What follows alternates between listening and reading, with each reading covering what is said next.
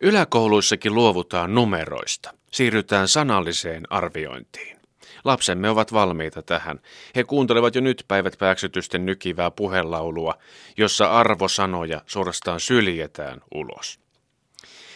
Keskeikäisenä miehenä voin puhua vain omasta puolestani, mutta itse en ole koskaan tottunut sanalliseen arviointiin. Sitä on ollut nyt aikuisiellä paljon. Aina se on tuntunut pahalta tai melkein pahalta. Sanalliseen arviointiin kuuluu elimellisesti se, että mitä lyhyempi arviointi, sitä painavampi on muistijälki.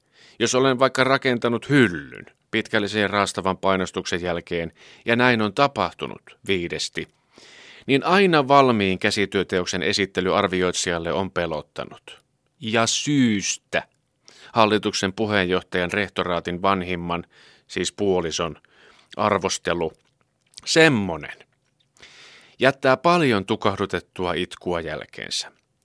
Semmonen pitää sanallisena arviointina sisällään sen, että suuri seikkailu käsityön maailmaan on ollut täydellisen turha, ja saman ajan olisi voinut käyttää vaikkapa mustapäinen puristeluun tai kellarissa seisomiseen.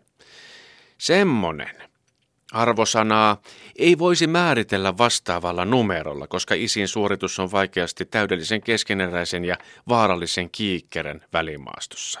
Naulan kärjet irvistävät sivusta tekotaiteellisesti kuin Knud Möllerin hampaat. Sanallinen arviointi on pelottava maailma, koska sanat eivät unohdu koskaan. Kouluaikaiset numeroni olen unohtanut, mutta sisälläni on paljon sanoja, joista en pääse ikinä eroon.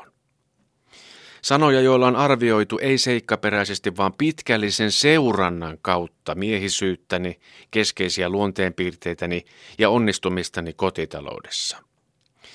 Jos vaatisin tänään todistusta suoriutumisestani isänä, rakastajana ja kodinhoitajana, saattaisin saada arvosanat poissa oleva, etäinen ja huoleton. Arvioitsija olisi joutunut pitkään miettimään ennen kevätjuhlaa huolettoman ja välinpitämättömän välillä, mutta armahtanut ja pyöristänyt huolettomaan.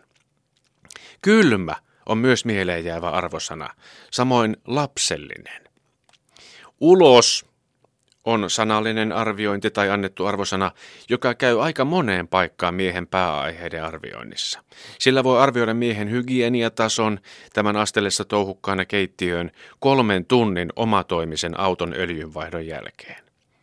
Samalla arvosanalla voi arvostella Miekkosen pelikunnon tämän rymistellessä pleksejä eteisessä kuusi tuntia myöhemmin kuin oli kotiintuloaika. Ulos, sika, on vanhassa numeroarvioinnissa neljä miinus, kun ulos on neljä. Lyhyttä sanallista arviointia seuraa seuraavana päivänä aina pitkä sanallinen arviointi. Välissä ei tehdä vilmamerkintöjä, mutta muutama äidillinen avokämmen tai sisäsyrjä potku saattaa sanoja alleviivata. Neljän tunnin sanallinen arviointi viikonlopusta suoriutumisesta on erittäin raskas välitodistus. Arvioinnin aikana molemmat vetistelevät. Arvostelun laatija itkee, saattaa sylkäistäkin, ja kuunteluoppilas niistää veren ja pitkäikäisen liman yhdistelmää. Niin että ottaisinko elämäni tässä vaiheessa touhuistani paperille pyörätetyt muutaman nelosen, kutosen, parin vitosen ja seiskan, vai taas sanallisen arvioinnin? Vaikka sanonta kuuluu, että ei tehdä tästä nyt numeroa, niin jospa sittenkin tehtäisiin. Edes kerran. Ensi kerralla